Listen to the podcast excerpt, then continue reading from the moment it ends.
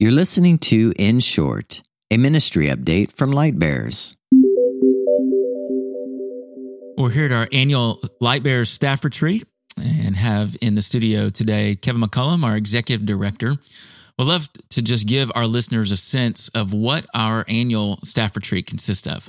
Yeah, well, it's great to be here with everybody. Uh, we really try to retreat. I mean, as odd as that sounds, you know, our history had been to um, have a retreat and training uh, week as well. So two separate events, but they really kind of both blended. You know, we um, I shouldn't blame anyone else. Me, I always felt pressure to fill the schedule. You know, it's like right. well, if we're going to bring people in, I don't want them to think that their time is wasted, and so let's let's program everything out. Let's have some trainings and let's have some good conversations or whatever.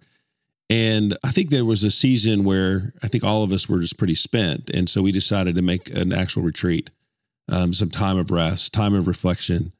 And so it really changed the flavor. And that retreat was so well received, and we all left really cared for and, and prepared that we flipped the whole agenda. So, really, to answer your question, we get together, we have some program time in the morning, we make sure we don't start too early and then it's mostly related to just some reflection, um, some prayerful conversations, some prayer. Some we've commissioned a couple of staff members that have left, and then we, you know, we spend the afternoon free. We, we play games together. We have a little fishing tournament going, which uh, your wife created a logo for. You know, yep. Light Bears, Fishers of Fish. That's our fishing tournament slogan. Anyway, uh, we do that and then uh, have dinner together and play some games. And then um, we talk a lot about just ministry and and we give uh, a lot of personal attention. So it's a, it's a great time there. And we do those over the course of, you know, generally it's three to five days, depending on the year. And we, we go to a scenic area.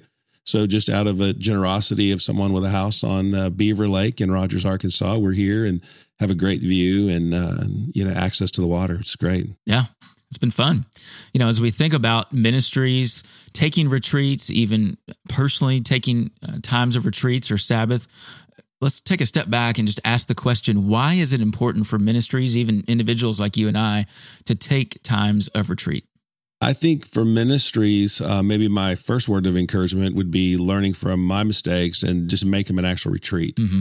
You know, make sure that um, your people leave refreshed uh, have opportunity to reflect upon the goodness of God, the goodness of God in the relationships, the the joy it is, the privilege it is to actually do ministry together, mm. and uh, the fact that we live uh, in a, a, a, society that there are enough believers and God, God has called out enough leaders here for us to gather together, lock arms, and do hard work together. So I think um, just that admonition. But I mean, retreats for ministries, uh, I think they're excellent for culture you know it's important. Again you build the relationships that you have. You you build friendships. You have fun together. You have all these shared experiences shared stories all things that are really good mm-hmm. for your ministry culture. And so i think that's important. That's hard to get outside of just designated time. Sure. and if your designated time is all programmed it's hard right. as well. So some of you listeners may know what jungle pong is. So we have a lot of jungle pong yelling going on in the basement and that's a lot of fun. Or, or like i said out on kayaks or or just putting a puzzle together or just talking life, sure. you know, together. We found that for our ministry particularly, we we see that it builds our capacity for further work. You know, when we retreat together, mm-hmm. we pull away from routines. We encourage people to get some extra rest and um, finish some readings or whatever. But but it, it, gains that that capacity, that bandwidth that you need to go forward. We we do collegiate discipleship is a huge part of what we do, and so we we've learned when to have our retreat. You know, we mm-hmm. have it late in the spring semester when the team tends to start getting tired. You know, and right. and they have to push through to the end here, and so we we find that. So I think for ministries, if if you know your mission, you know the sort of the rhythms, find a time, get a retreat, have it. I think it'll build culture, it'll build your friendships. You you, you get an opportunity to um, share personal things. You know, you see it in if you were at our retreat, you know, we we have some shared times, and those typically, you know, will bring tears, and mm-hmm. and and they're usually because of hard situations, and so we gather around people and we encourage them and pray, and sure. we laugh and whatever it takes. So those are, you know, I think those are great. You know, uh, bandwidth is nearly impossible to find right. for all of us for those types of things. And so we're multi campus. And so getting in one spot and just shutting the calendar down, it just gives us the time and the mm. focus, you know, um, to do that. It's good. You personally are just coming off of a three month sabbatical and just as you reflect on just your time away and think about even exhorting us as listeners, even as ministry leaders, just some of the the principles and just maybe one or two key takeaways from your time of sabbatical in terms of how can we think healthily about regular rhythms of rest and reflection? Yeah, I think I learned uh, how hard it is to um, reflect and recalibrate in the noise. So if you don't ever get out of the noise, then we don't really uh, naturally have opportunities to reflect, recalibrate life. You know, as in Psalm 139, David not only tells us that he's reflecting upon the great and vast thoughts of God, but then he goes on to ask God to search his heart. And so as we do those things, we want God to reveal those things to us so we can change. And that takes time, right? Sure. It takes a quiet place. You know, Jesus regularly went off and said, to a quiet place. Mm-hmm. Right. So um, I think it was important for me to learn that I have to figure out how to get out of the noise long enough to reflect and to re, re, you know recalibrate life, and, and, that really is the principle that God set it from the beginning. You know, um, you know, He taught us, He commands us. It's a creation mandate to Sabbath, for example. Right. And so these regular rhythms have always been a part of God's plan from from creation on. Levitical law, you know, not only did they Sabbath once a week, but they also once every seven years mm-hmm. would take a Sabbath year, or a year of rest. But not only that, throughout every year, he had regular feasts, you know, the Passover, Feast of First Fruits, um, Feast of Weeks, Feast of Trumpets, Day of Atonement. All of these had a common thread of uh, rest. You know, they weren't allowed to work. Mm-hmm. They had to stop and reflect. And the whole point was to replace work with a trusting in God's work. Right. And to worship him for who he is.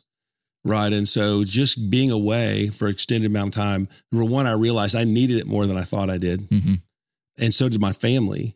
As a head of my home, you know, my pace affects everyone within my home. Sure. And so their their tongues are hanging out because I'm tired. And so to get away was really good for all of us. And also I realized that I have more internal angst than I realized. You know, I just sharing with the staff uh, yesterday just to pray for me that as I'm going throughout life and as I, you know, and discipling or or just mowing the grass, but that that I would be at, at peace internally, mm-hmm. just reflective before the Lord.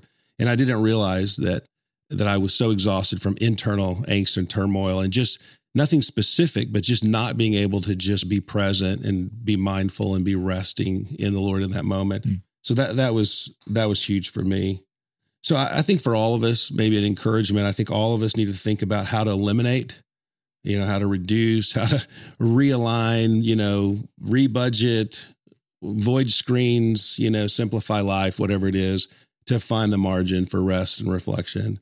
Um, and we should lead our homes to do the same, you yeah. know, in our ministries. But even in God's economy, even the land, you know, was given a rest. The sabbatical rest was not just for the people, but it was for the land as well. And God commanded that. And so even our organizations mm-hmm. need to pause. We need to rest. We need to shut down email traffic. We need to shut down offices. We need to do things to allow our people in the in the ministries that we do, that we manage, you know, to rest. Uh, and I think if we do, if we find that, uh, many of us are going to reclaim the joy that we know that we've been lacking in the in the noise around us. Yeah. Well, certainly great takeaways. I think for any of us as individuals or even as ministries, I think these are good handles with which to think about as we consider rest, as we consider reflection, as we consider re- retreat, that we would ultimately find our rest in the Lord. Thanks for listening. Amen.